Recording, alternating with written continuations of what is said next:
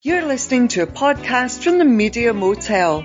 Coming up this week in episode 530, the return of Curb Your Enthusiasm, memorable supporting characters in sitcoms, and should shock jocks be less shocking?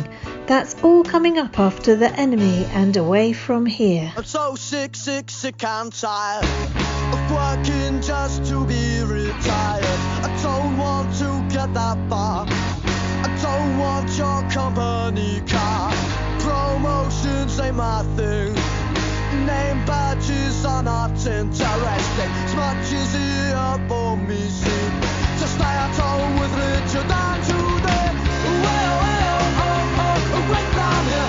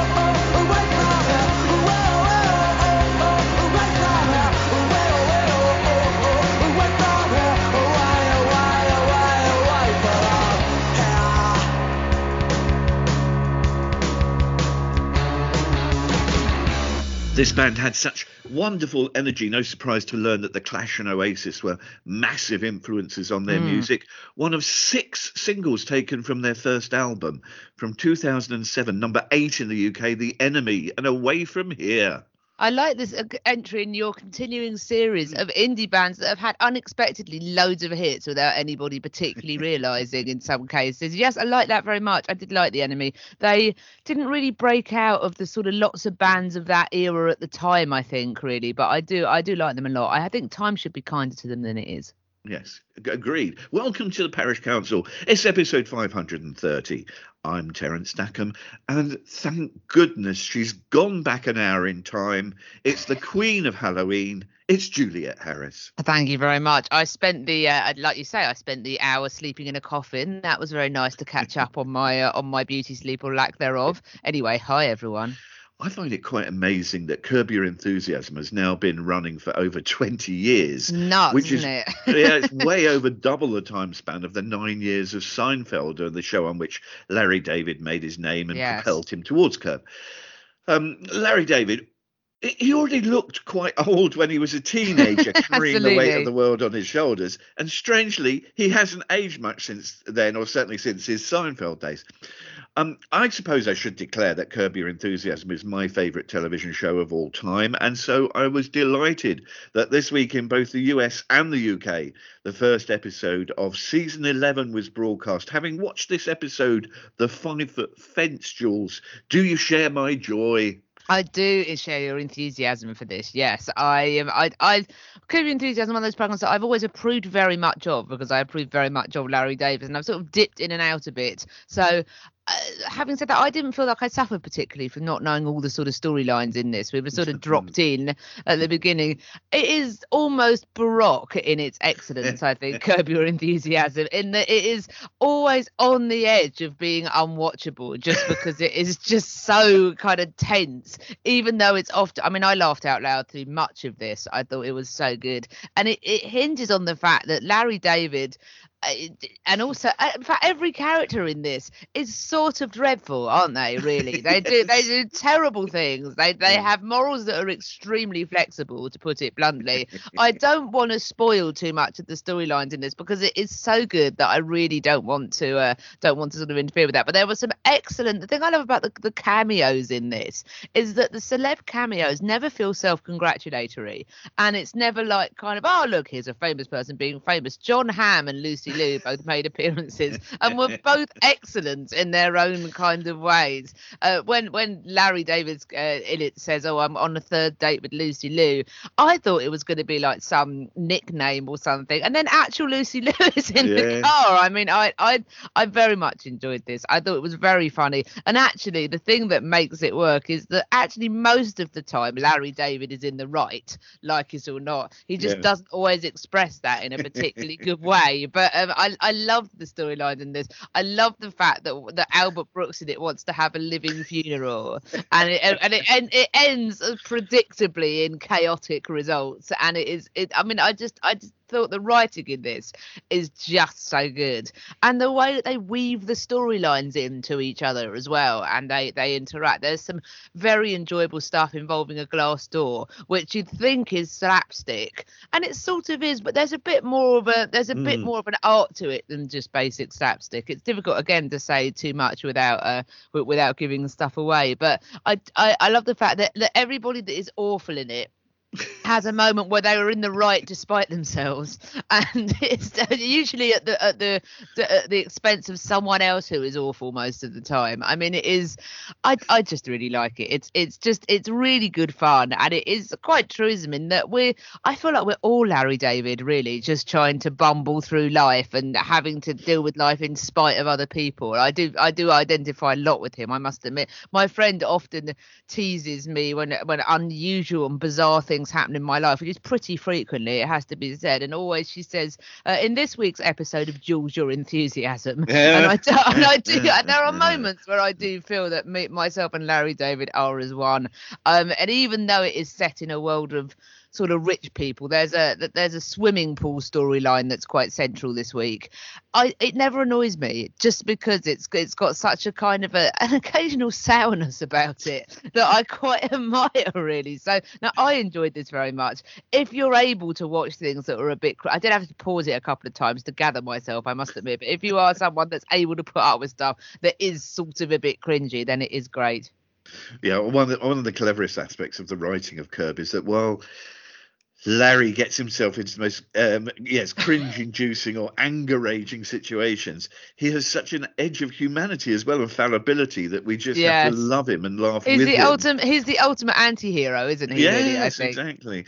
I mean, so, so, I think so many viewers must say I'm just like that, and even more must sometimes yeah. wish they had Larry's capacity for outspokenness. Uh, yeah, this first. yes. This first episode of season eleven, it was a fine example how of how other shows might attempt similar story arcs, but only Larry can achieve that that yes. mixture of rage at being wronged, being blamed for other people's actions, and then that's married up with the guilt he carries for so many misunderstandings. I mean, even uh, even the notion that this new season is going to be based around uh, a story of Larry pitching a series called Young Larry to Netflix is enough to make me chuckle just at the possibilities. Uh, also, it genuinely sounded like a really good show. I'm not, Yes, I'm not, su- yes. I mean, which has, which has once again been self-sabotaged. It would seem by by Larry's unfortunate sort of uh, events in, involving a five-foot fence. Hence why the, hence why the, the show was called that. Also, very much enjoyed Curb's singular take on on, on putting COVID in to its uh, to its um um, um storyline. The way in which it, it, it approaches COVID in this is atypical of Curb in that someone gets their comeuppance in quite a in quite an entertaining way, and also that it doesn't, you know, there isn't some big sort of caring storyline around COVID. It is sort of treated as a kind of an a, an annoyance and an example on which to dem- which to demonstrate that people are very often completely dreadful. So so I did I did quite enjoy their take on COVID. Well, long may Larry continue with his King Larry. curmudgeonly awkward and uh, forthright ways. Um, Curb Your Enthusiasm is available on HBO in America and Sky Comedy in the UK. Coming up next, farewell to Gunter the barista and oh, a quick fire quiz for you and Juliet. That's right after Devo.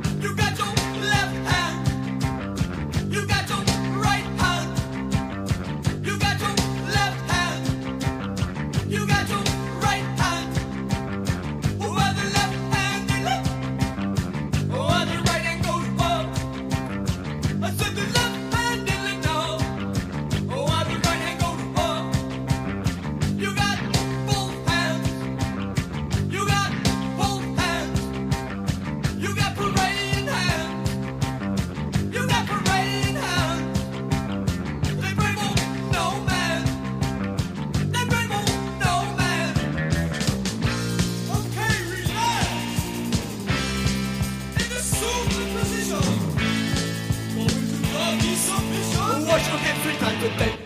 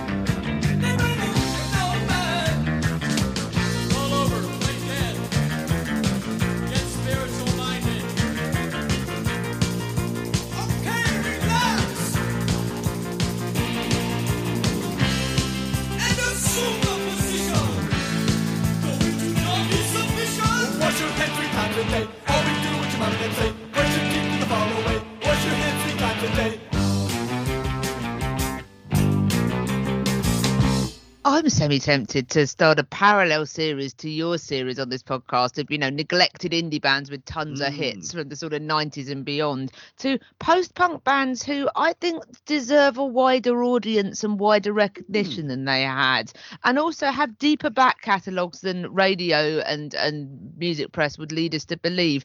You don't hear Praying Hands by Devo very often. You probably hear, you would most likely to hear Whip It or I Can't Get No Satisfaction, their version of that. But this is excellent. And I had a moment recently.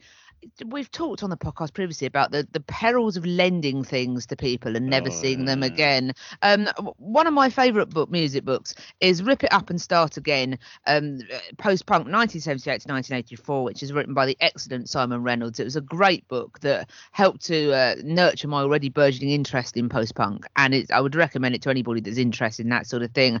A tie-in CD was released at the time, which I think has since been deleted.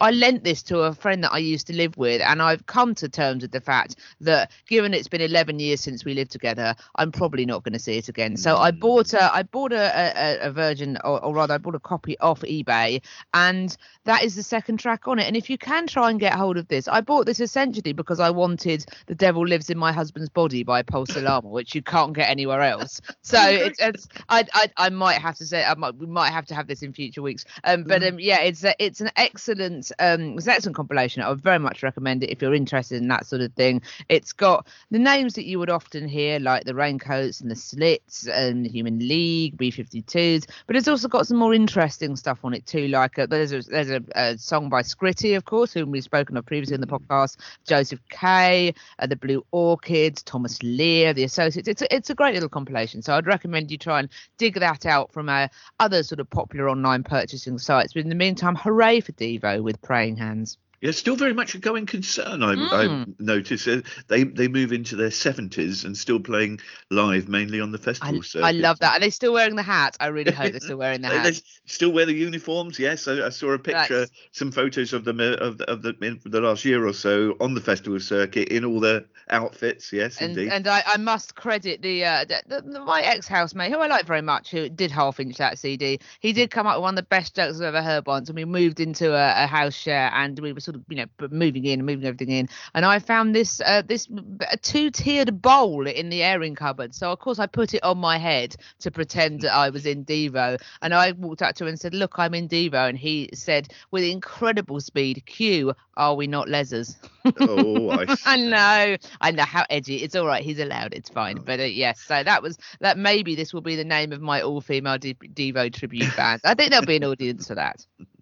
I was saying that Curb Your Enthusiasm is my favourite TV comedy Mm. show of all time. Of course, other people may say The Office, Peep Show, 30 Yeah. Rock, Cheers, Alan Partridge, Frasier. But I think it's probable that very many would class Friends as their favourite TV show. Mm, quite possibly, time. yes. Well, Jules, you're from the Friends generation. So I am let- apparently, yeah. Apparently so. So let's see how you and the listener get on in our quickfire Friends quiz called The One About Juliet and Her Knowledge of Friends. Do you know? It's almost like you used to write comedy for a living, isn't it? Let's uh, let's let's give it a go. Um, I'm, I'm just going to get my red pen out here because I'm going to mark you as we go Oh along. my, oh my gosh! Right, everyone, strap in. All right, quickfire quiz. Go on. Within 10 seconds, name the six lead characters in Friends. Uh, Phoebe, Rachel, Courtney, Ross. Um, sorry, Phoebe, Rachel, Monica, Ross, Chandler, Joey. Oh, ne- what, what, did- what did you say? Courteney Cox plays Courtney Monica. Cox, yeah, that's it. So that I'm going to give you, yeah, clue. you've got six out of six there, but um, bonus points for character surnames. Okay, Rachel Green, Chandler Bing, Monica and Ross Geller, Phoebe Buffay, Joey Tribbiani. Very good. Whew, 12 out of 12 there. What's, I mean, multiple choice here for you and the listener. What's the Oh. name of the coffee shop where they hang out? Is Central it Man- Perk. Well, you didn't wait for the multiple choice. The listener What were the other options? Manhattan Perk, Brooklyn Perk, or Central Perk? Central Perk. The pun on Central Central Perk. Park. Gotta yes, love it. indeed. Tick that one off. Um, multiple choice. What is Okay. Ross's job? Psychiatrist, aromatherapist, or paleontologist? He's a paleontologist. Yes, you're doing very well here. Now, there's two more. There's a section, five sections. We've had three. I think the last two, a little bit more testing. A little tougher, yeah, fair enough. Finale of season four. Ross and Emily get married. Multiple choice. Where? Paris, London, or Rome? Oh, I think it's London. It is London. Bonus point. This is really for friends of aficionados. Bonus point. What is Ross's major faux pas at the wedding to Emily? Oh, he calls her Rachel, doesn't he, when they He go says, to get I married? take thee, Rachel. Correct. Extra bonus point. What's the name of Ross's pet monkey? Multiple choice if you need it. Uh, it's a Marceau, isn't it? Or Marcel? Marcel. Marcel, Yeah. Give you that. Doing well. La- f- final question. Testing you and the listener. Season five. Question five. Mm. Season five. How many children does Phoebe give birth to in season five? Oh, it's oh, okay. I she gives birth to triplets, I She think. does. For I- I- her, um, she's a surrogate mother, isn't she? She's for surrogate uh, mother. for her brother. I'm not expecting you to know the names of the children. No, although it is, wasn't there a joke around the fact that her brother is called Frank Jr. and wants to call one of the kids Frank Jr. Jr. If I One remember one of them is Frank. Jr. Jr. One is Leslie, and one is Chandler. And the hardest bonus of them all. This is really, really. Okay. Um, you've got I, to I, really. know I, this friends. is going to be beyond me, I think, but I suspect our listeners Very possibly so. Phoebe often uses another name throughout the whole uh, series runs. Uses another name as an alter ego, first introduced actually in season five. What's the name of her alter ego? Well, I don't. I, I'm not sure. All I do know is that she has a twin sister called Ursula in it, Yes. which is based around the fact that she used to. The, uh, Lisa Kudrow used to play Ursula on Mad About You, who was an incidental I love that character in that. Yes. So, so I will say Ursula, although I suspect it's not true. Regina Phalange. Oh, that's where that's from. I see Yeah. people using that as uh, as Yeah. names on on uh, at names on Twitter, and I never understand why. So I'm glad that that's been explained to me. Full house. Well done to you and the listener for your knowledge of Friends. Uh, they, they, you know, it, it turns out everybody needs them, as no, along with everyone needing good neighbours as well. well, there's, there was sad news this week as we learned of the death of James Michael Tyler. He Mm. played Gunter, the barista Yes. in the uh, cafe, which we now know is not Manhattan Perk, um, of uh, Friends. Um, Or had Brooklyn Perk, yeah. Yes, he had a long-term crush on Rachel. By coincidence, James Michael Tyler was working as a barista in the Hollywood Hills when he was cast in Friends, and this was. Um, no, I think the casting of him. One of the strengths of Friends, Jules, the Mm. superb casting of the recurring characters from Yes, Tom. Selleck through to Helen Baxendale. Yes, I very much agree, and and and even people that aren't necessarily big tent names that Mm. weren't in it very much gave memorable performances. Do you remember the upstairs neighbour called Mr. Heckles, who uh, who they and they had a they had a there was a episode that was based around the war with Mr. Heckles, played by uh, Larry Hankin, um, who was credited as the weird man in his first appearance, and he would often complain about how noisy they were, and there's and it climaxes in the upstairs the friends stamping down on the floor and him uh, you know sort of hammering on the ceiling with a broom and they have this war which uh, climaxes in all of the friends looking shocked outside his apartment as he's wheeled out having uh, having had a heart attack and died and they're all very sad and he this is again is almost curb-esque in its It kind is. of it is Schadenfreude in that he leaves Monica and Rachel everything in his will and uh, says in his will leaves it to those two noisy girls in the apartment above me and they're all suddenly very sad about the fact they've been so horrible to him until they turn up in the in the apartment and discover that he is a hoarder. And it was very much his last revenge on them that they now have to deal with sorting out the mess that is the flat. So yes it had some great little sort of pe- people in it that would turn up. And also of course the ultimate side character in friends. She was not in it for many re- episodes but surely if you're picking out everyone's favorite side character in friends or anything it's got to be janice hasn't it? Chandler's chandler's uh, brash girlfriend that makes that, that makes appearances in a few few episodes. Maggie wheeler's wonderful appearance um uh, to use one of my f- i can't do her accent which is brilliantly sort of braying and her laugh but uh i got to by me a vowel because oh my god as she would say frequently. It's uh, she was that was excellent. There have been various um people that have had a go at predicting where the characters in Friends would be now. And I'm always a, a huge fan of this. And uh, Maggie Wheeler has had a go herself at, at predicting what would have happened to Janice, who um whose storyline was resolved in it by uh, marrying the mattress king, I believe, in the um in in in the in the thing. And she's she's sort of said, you know, Janice is the uh, is is is you know uh, has gone on to be sort of a successful entrepreneur in her um in her thing. The Seattle Times ranked Janice as the best guest character of the series in 2004 apparently, and I very much agree with that.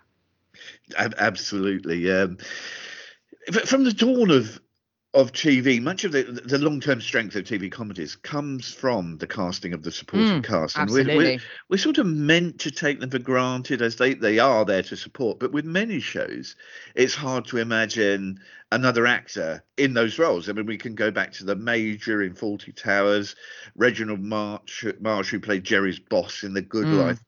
Two of my favourite supporting actors appeared in the same show. Um, uh, only older listeners will remember the Sykes, Mm. in which Deryck Guyler played Corky the policeman, and the wonderful Richard Wattis played the toffee-nosed neighbour, the excellently named Mm. Charles Fulbright, Fulbright Brown. Can never men- mention Richard Wattis without recalling um, that he's also famous for dying of a heart attack while dining alone in his favourite restaurant. And the relevance of that is, is because he, he died halfway through his meal in Oh this restaurant. in gosh, yes, I remember this. Yeah. remember? Yeah, I mean, he obviously hadn't paid his bill because he died, and incredibly, the restaurant went to the trouble of tracking down his sister, sending the bill onto her, uh, but with his order for dessert removed from the bill because he died while eating his main course. I think think that is that that is just beyond. Well, that's almost up there with That's- the, that's a- the people that issued the bill. My friend has an expression for this kind of behaviour, which she calls unbearable legend. So behaviour that you completely admire, but is awful. And actually, you could argue that Curb Your Enthusiasm is Yeah. full of unbearable legends. Yeah. My favourite ever example of unbearable legend behaviour, by the way. Well, firstly, Kate Moss um, being tipped off, um, pi- being tipped off a flight and referring to the uh, pi- pilot as basic in doing so because she was drunk and removed. But my favourite, some friends of mine went to see Handel's Messiah. Um, I think it was at Glyndebourne, and they were queuing up at the bar at half time, whenever it was, and there was a lady in front of them um, that was obviously buying champagne, and a very polite young man behind the bar said, "I'm so sorry, madam, uh, we're out of Moet Chandon. Is Bollinger okay instead?" And she replied, "Absolutely not," and walked away. and that, that is unbearable legend, isn't it? So yes, I will will file that that the issuing someone a bill, and it's also it's the sort of thing that Larry David would do as well. He I think because he would see it as you know as as he's owed that money, and did in parallel a storyline in the first episode of Curb in this season. So so yes, very big fan of that restaurant's unbearable legend behaviour. Uh, sympathies to the family that got the bill, I think. Um, you- you're an absolute expert on The Simpsons, and I think The Simpsons has brought us more superb supporting characters than any other show. I mean, if I wanted to tell you about all the supporting characters in The Simpsons that were good, this podcast would be a four-hour epic, I think. But the thing that is the big strength of The Simpsons is that yes, the family themselves are brilliant and all very enduring characters, but the reason it's had the longevity that it's had. Now, you could argue that you know later series has not been anywhere near as good, but is that they've created this whole universe in which they live, and there are so many memorable characters. The kids that Bart, mm, Bart and Lisa are at school with, the teachers, the brilliance that is Edna Krabappel's kind of deep fried cynicism. Even her colleague Miss Hoover, who is Lisa's very, who's very uh, resentful of the fact that Lisa is so intelligent. Principal Skinner is the, you know, the, the you know, you could do a sitcom on the school, couldn't you? And the teachers, the, the the angry Scottish groundskeeper, Scot- groundskeeper Willie. Um, it's there are so many there's just so many dynamics in it. The fact that, that they develop all of the sort of families as well. So not only are the side characters in it,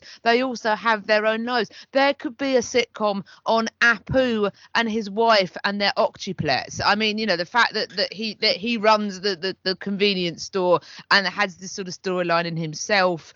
I mean, I, I just the fact the fact that we that we we see behind the Krusty the Clown, the TV clown, who is possibly one of my favourite ever incidental characters. The fact that we learn that he's Jewish, that we meet his rabbi father, um, we experience Krusty's bar mitzvah as an adult, which is televised on TV, and then we mourn the death of his father in later episodes. It's so, it's so great that they that they've kind of you know you've got all these all these characters you know the the the, the fact that that you could do a sitcom on mr burns that owns the nuclear plant and the fact that his gay assistant is in love with him. I mean that is a sort of a that's that's a, that's an offshoot in itself. It's i could sit here all day and tell you about those characters and that's what mate that's how you can sustain 33 seasons of something that can be up to 20 episodes per season.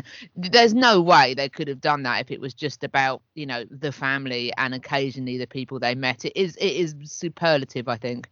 Sideshow Bob, Bleeding Gums Yes. Murphy. And the Kent fact that Sideshow Bob is the fact that Sideshow Bob is is played by Kelsey Grammer, and then they had I don't know if you see the episode where his brother Cecil turns up, who is Yes, voiced Cecil, who is yeah. voiced by by um it's uh, David I can never get this bloke's I name know, right um, Fraser Pierce Yes. Hyde, whatever David Hyde Yeah. Pierce, I think his name is. They turn up and they there's a scene where they go to the restaurant and they use the Frasier music and they have the sort of the cards to announce the scene. Like you say, it's it's just you know it's just so brilliant, isn't it? It's it's just uh, the it, you you could talk about uh, you know the fact that the neighbours are so annoying, and the fact that that we that we mourn the death of Ned Flanders' wife, and that becomes a storyline in later episodes. Him dating again, it is it's just grand, isn't it? Kent Brockman, as you say, the, the the fact that you know the and again, if you're talking about Ken Brockman, you've then got to talk about Artie Pye in the Sky, the resentful newsman that gives the traffic reports. And there's a great scene where the two of them argue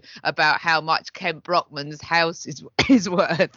And uh, Ken Brockman goes, "Don't hate me because I bought it at the right time, Artie. When's my right time, Ken?" You know, the fact that, that he had these silly exchanges that are so memorable. They they, they cut to Kent giving a about to go live at a scene, and you just hear him going, "No, I won't chip in for a birthday cake for that jackass Artie Pry." and they go, but we never know. We never know the back. We just we, we're told just enough. I mean, The Simpsons, I think in later years, you can almost see this is part of the struggle. They had excellent side characters, and of course, the very sad death of Phil Hartman. Um, who d- died in a domestic incident with his wife. Um, he did the, some of the brilliant early characters of Troy McClure, of Lionel Hutz, and also the sad death of uh, Doris Grau, who was Lunch Lady Doris, who is is as, as as the excellent website Zombie Simpsons put it. There are many characters of The Simpsons that are not much good at their jobs, but are more than willing to half-ass it for a paycheck, and and she is one of them. And and Zombie Simpsons, the website that basically argues that it stopped being good after about ten or eleven seasons, said, and I think that's true, that those two actors brought a lot of soul to their side characters. And of course, since they they've passed, they've tried to introduce more side characters into The Simpsons in later years, but some of them aren't that great. You know, there's there's a old Gil has been introduced as this kind of slightly desperate sort of grit, you know, sort of person that's trying to graft at a job and can never quite make it. And I do, I lack the sort, I, I miss the earlier side characters that have much more humanity. They have brought Lunch Lady Doris back, voiced by someone else, who is a, Uh, herself apparently the mother of a squeaky voiced teen, who's the rather pimpled chap that often turns up put upon working in fast food, fast food restaurants. I mean, the fact that every character brings more side characters with them is probably why, even if it's not quite as good as it was, it will keep going. All the time that they manage to bring everyone's families in is is you know it's it's a it's a, a mark of success. It's a formula for genius, but you have to do it well. And I think that largely The Simpsons does. Totally agree. I mean, it was one of the great beauties. uh, Um, if you've got, say, 20 minutes to kill or something like that, and you switch on the TV and The Simpsons is on, you Oh. just know that you're gonna, you know, it, that 20 minutes is just gonna fly by, by and you're just gonna sort of love every every second of it. E- and the even- thing is. The, the, just you mentioning the characters' names there, as soon as you said, you know, like Kent Brockman um, or Sideshow Bob or whatever, uh, you know, I start sort of chuckling to myself because just the mention of their names makes, you know, absolutely. Because they're so well drawn, aren't they? The fact that the minute that you say Mayor, you know, Mayor Diamond Joe Quimby is this sort of byword for corruption, and you know that you're going to see him in the in ye- and also again all of the names of the business in it. Everyone, I think others that watch The Simpsons can instantly picture Ye Olde Off Ramp in the uh, the motel in which uh, in which Quimby always seems to be found. With uh, uh, my favourite being him being found with a high pitched girl, um, high pitched voiced girl, because there were. I think this was the episode where planes kept going over, and once they stopped, the girl kind of said, "Oh, Joe, it's so great they stopped," and he goes, "Ah, if I if I know you sounded like that, I would never have built you that opera house." So it's it's, it's kind of you know all these ridiculous little things in them, and I think often it's a it's it's always interesting when you so they've never made any well I say they've never any made any spin off of The Simpsons. This is the genius at which The Simpsons operates. There is one episode of The Simpsons called The Simpsons Spin Off Showcase in which they do spin offs. So there's one where they put Chief Wiggum and and uh, Skinner, or as they call him in this Skinny Boy, in this kind of Miami Vice style buddy police comedy, and uh, it is. It, I mean, I love the fact that it manages to satirize itself in having these spin-offs. They have the the love, you know, they have the love tester, which is Grandpa, um, you know, voicing the voice of the love detecting machine in Moe's Bar. I mean, it satirizes itself. I mean, the the, the Simpsons theme is a hybrid of, of various different TV themes, including the Honeymooners and the Flintstones. It's it's it's it's almost too good, really. I I I, I almost can't, you know, I I it's, I almost can't handle how good The Simpsons is sometimes. I must admit, but but uh, any other program would have done loads of spin-offs. All of those characters would have had their own things, and it's always interesting when you watch a show who gets a spin-off and who doesn't. Friends spin-off was Joey, and that went on for longer than I thought it would, frankly. But then, having said that, for every Frasier, there is a green, green grass, isn't there? Oh, very, yes, very good point. Coming right up, can a shock jock be too shocking? That's next after this lovely new track from Leela James. You know, love ain't gotta be this hard. Why you making it so complicated?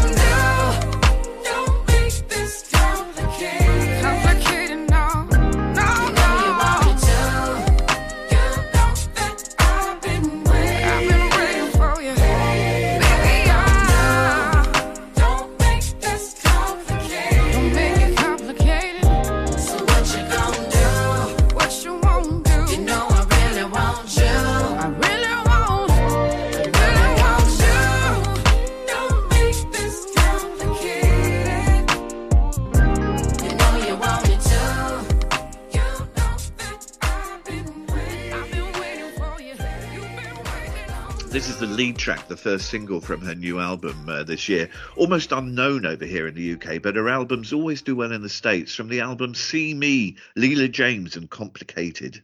That was very nice. I wasn't familiar with that until you picked it for this week, and I enjoyed it very much. Shock jocks. Uh, it's a relatively new term meaning radio presenters who go out of, out of their way to deliberately offend and indeed, of course, shock. Most shock jocks seem to be men, and most seem to broadcast in America, Australia, and to a limited degree in the UK. I can remember way back in the 80s in America listening to Howard Stern, then on Mm. local radio, and I was amazed at what he seemed to be getting away with at the time. In a weird move, he went to Sirius, a satellite station in 2004, Mm. where he would be under almost no control. And since then, he's mellowed his style and crediting years in psychotherapy for doing so. But generally, shock jocks come to our attention when they go go too far and things go wrong, as with uh, Russell Brand and Jonathan Ross on Mm. Radio 2. And that Yes. awful example when two Australian DJs called a hospital in London and pressed a nurse to give private information about the Duchess of Cambridge with Oh, I remember that. That was yeah. terrible. Over here in the UK this week, a bloke called Steve Allen, who does a Mm. graveyard shift on uh, LBC, got caught up in a tangle after he made some unkind comments about Tilly Ramsay, a contestant in Strictly Come Dancing. In America, it's known as Dancing with the Stars. Jules, do we do we need this Steve Allen fellow on the radio? And also, uh, second question: What happened to the Be Kind movement after the the, um, the sort of alleged bullying and hara- harassment of Caroline Flack? Well, quite. That died a death, didn't it? Um, it's it's it's a bizarre one, isn't it? Shock jocks. It's it's almost uh, in a way. I I don't particularly feel sorry for Steve Allen and his comments, which weren't very kind, as you say. Although counterpoint to this, text message from my mother last night describing Strictly Come Dance because it was going on. I was sort of going in and out of the room. Tilly Ramsay uh, has her career completely because of who her father is. Oh, that that is I think that's I think that's reasonable to say. She started off as a as a program that they made about the Ramsay family for CBBC, I think, or one of those Right. channels. And so she sort of dances on this. Having said that, that does not justify Steve Allen's comments, I don't think.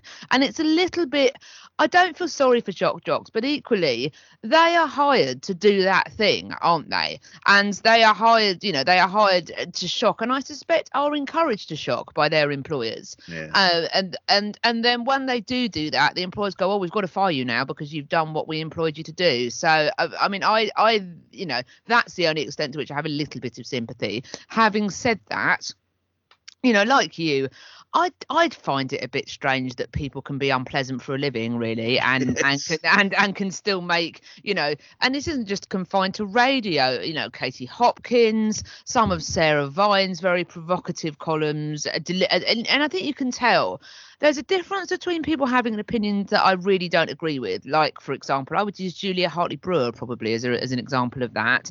And I, you know, I there are sometimes there are statements people make that I find really difficult and I don't agree with, but I do accept their their their sort of right to make them. When people are deliberately saying things that they know that are perverse, that they probably don't even believe in, but they're saying it to sort of go, oh, look at me, aren't I incredibly shocking? Whoa, you know and I do find that really tedious, I must admit. So I don't have sympathy for people that get sacked in those circumstances. I, I mean, do we need shock jocks? I don't know. I mean, there's the the Wikipedia um, uh, uh, uh, definition of shock jock is really interesting, I think, because it it demonstrates that we can use it in two different ways. Um, so they've said, confusingly, the term is used in two broad yet sometimes overlapping contexts. So the first one, which I think we're both familiar with the radio announcer who deliberately makes outrageous, controversial, or shocking statements or does boundary pushing stunts to improve ra- ratings. Now, Howard Stern is the ultimate example of that, I would say. But it also offers us a second sort of context. The political radio announcer who has an emotional outburst in response to a controversial government policy decision, or I would say something that's happened in the news. And sometimes those moments can be really moving and really interesting. I remember listening to Five Live, the breakfast show with Rachel Burden and Nicky Campbell, the day after the terrible uh, Manchester bombings at the Ariana Grande concert, in Oh, which yeah. some young people had died. And he spoke very movingly. And I know Nicky Campbell is, you know, he's a, I'd say a friend of the podcast. He's been, he's come up before, but, um, but yeah, he, he very movingly spoke about, you know, how his, he being, you know, his family had bought tickets to one of their children to their first concert. I can't remember who it was now. It might have been Bieber or something like that, a similar-ish artist. And you know imagining you know it was a situation that was very close to home for them and how easily it could have you know it could have gone wrong for them and he became quite emotional and struggled to continue and rachel burden then did what she does so excellently but she sort of came in and kind of moved things on but i found that very moving that that you know that that a a, a, con- I would a- an- that as shock shock though. no, uh, no, no. Sorry, but but as in as in okay, so as in sort of responding to something that's in the news, and I wouldn't want to lose a spontaneous No. reaction. Sorry, so I'm not calling Nicky a shock culture, but but I wouldn't want to use that. Spot. I wouldn't want to lose that spontaneous reaction. And sometimes I think it is okay if you're. There's a difference between people being on the BBC and a difference between people being on LBC. And there was a very interesting appearance by Sheila Fogarty, who went from the BBC to LBC on the Fortunately podcast some time ago, in which she spoke to uh, Glover and Garvey about the transition and the fact that she'd been so used to having to be impartial for so long on the BBC. And then all of a sudden, when she was on LBC, she could actually express her own opinions on things. And when she was having call ins, she could actually say, This is what I think about this. So in a way, although I completely admire and and accept the need for the BBC's uh, sort of impartiality, I wouldn't want to lose a world in which it is actually quite refreshing to hear a, a radio host go, well, do you know what? This is rubbish, and this is why this is rubbish. And of course, I would use James O'Brien on LBC as an example of that. It is really interesting to listen to that. What I don't really want to hear, and, and, you know, and, and to have people like Nicky Campbell be able to react hmm. very well to, to to things that have happened. What I'm not so interested in, in people is people sort of, you know, going, oh, look at me, or people saying really unpleasant things. And this again feeds into the satire conversation that we had a few weeks ago. People just being really unpleasant for the sake of it, in the hope that they sort of drive drive ratings up. Although I would also place the blame on the people that employ those people and give them the brief that that's what they have to do. I don't think it serves anyone really. I can't help feeling that many, as you- as you refer to, if many, if not most, heads of broadcasting at radio stations privately rub their hands with glee Yes. when controversy brings their station or a presenter into the news. Steve Allen, for example, has been running this form of shock Mm. shop stuff for about 40 years, and his comments about Tilly Ramsay are mild compared to topics he's raised over the years. And again, I rather fear his listening figures will go up as a result of this Mm. latest controversy, and that maybe speaks depressing volumes for what passes as humour. It's the same. It's the same mentality that had Little Britain at the top of the viewing figures in Yeah. its time, and more recently the odious uh, Mrs. Brown's Boys. You know, there's, there's a sizable audience for this tripe. There is, and that that is depressing, like you said. Though interestingly, the follow up to uh, Little Britain was it called "Come Fly with Me"? Yes, it was. Yeah. That that died a death. That did not. That that that. I mean, firstly, some of the uh, you know, as a friend of mine said when we was listening to the podcast in which we talked about it previously, it was shocking that was even allowed at the time. Never mind, you know, looking back on it. But interestingly, that didn't last long.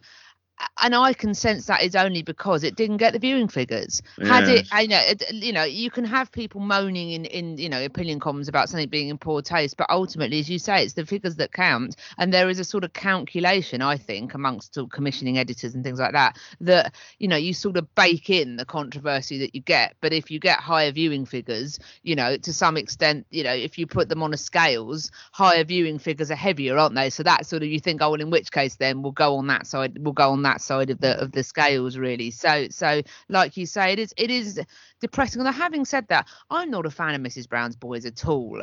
I think it's a ridiculous program, and I really I, and I don't think it's my issue is I don't think it's very good. But having No. said that, having been forced to watch an episode round someone's house once. I wouldn't necessarily say it was mean throughout. There are occasional moments of, of humanity in it. I'm I'm not a fan at all. I don't think it's very good, but I, I think there are slightly I don't know. I don't I don't think it's it's that bad in the sense that I don't think it's all bile I could be wrong on that because I don't really watch it. But um but yeah, it's it is a it's a tricky one like you say. And I think that if and I think that's why it's uh, because it's not entirely like that. I think that's why it's retained viewing figures. I do think people eventually vote with their feet. You can go too far, and I think that Come Fly Me With is an example of that. If more people had watched it, it probably would have stayed on. Yeah, oh, I'm sure sure you're right. Thanks very much for listening this week. Lovely to have you along. Yes, big up to the listening massive. Thank you. Uh, and if you wish to cheer up your Halloween evening, here's a way of doing so, Jules. Absolutely, yes. Well, I say this, I do my smooth sailing radio show like I usually do on Sunday evenings between 7 and 9 p.m. on my Mixlr channel. You go to Mixlr, M-I-X-L-R.com and search my name, Juliet Harris, and you find the channel there. If you go to Showreel, if you're willing to scroll back through the past shows, you can find my Halloween special from last year, which was not a smooth sailing branded show. It was just an I'm going to do a Halloween show. And I have to say, it's one of the best things I think I've ever produced. I was really pleased with it. So, so if you want three hours of particularly spooky Halloween fun, do that. If you want just two hours of radio with occasional Halloween references, then I would recommend you listening this evening.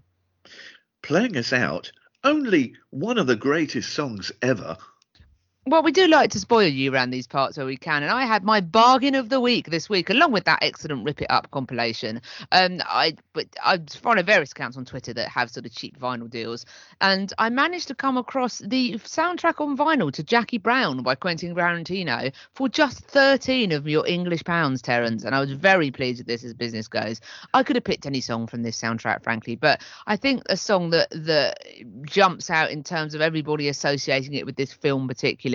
Um, I, I love this song. All of uh, Tarantino's soundtracks are great.